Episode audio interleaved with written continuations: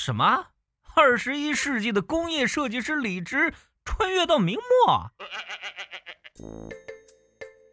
哎，这回是真穿越喽！没有钱，嘿，搞个飞梭织布机来，立刻赚到盆满钵满。不习惯明末差劲卫生，嘿，发明个肥皂牙膏，哎，来让明朝洗得焕然一新。什么农民起义啊？乱世人命贱如狗，水泥混凝土的堡垒保护您生命安全。满清南下，生灵涂炭，在我的来福枪前，哪个敢说一个不字？哼，我李直好不容易穿越到这明朝，哼，这还不得实现一下我伟大的理想抱负？哼，在我的大炮范围之内，全是我汉人的领土。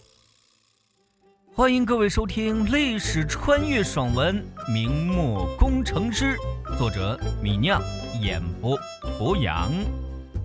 二十一世纪的李直穿越到明末的李直身上，会发生什么样的化学效果呢？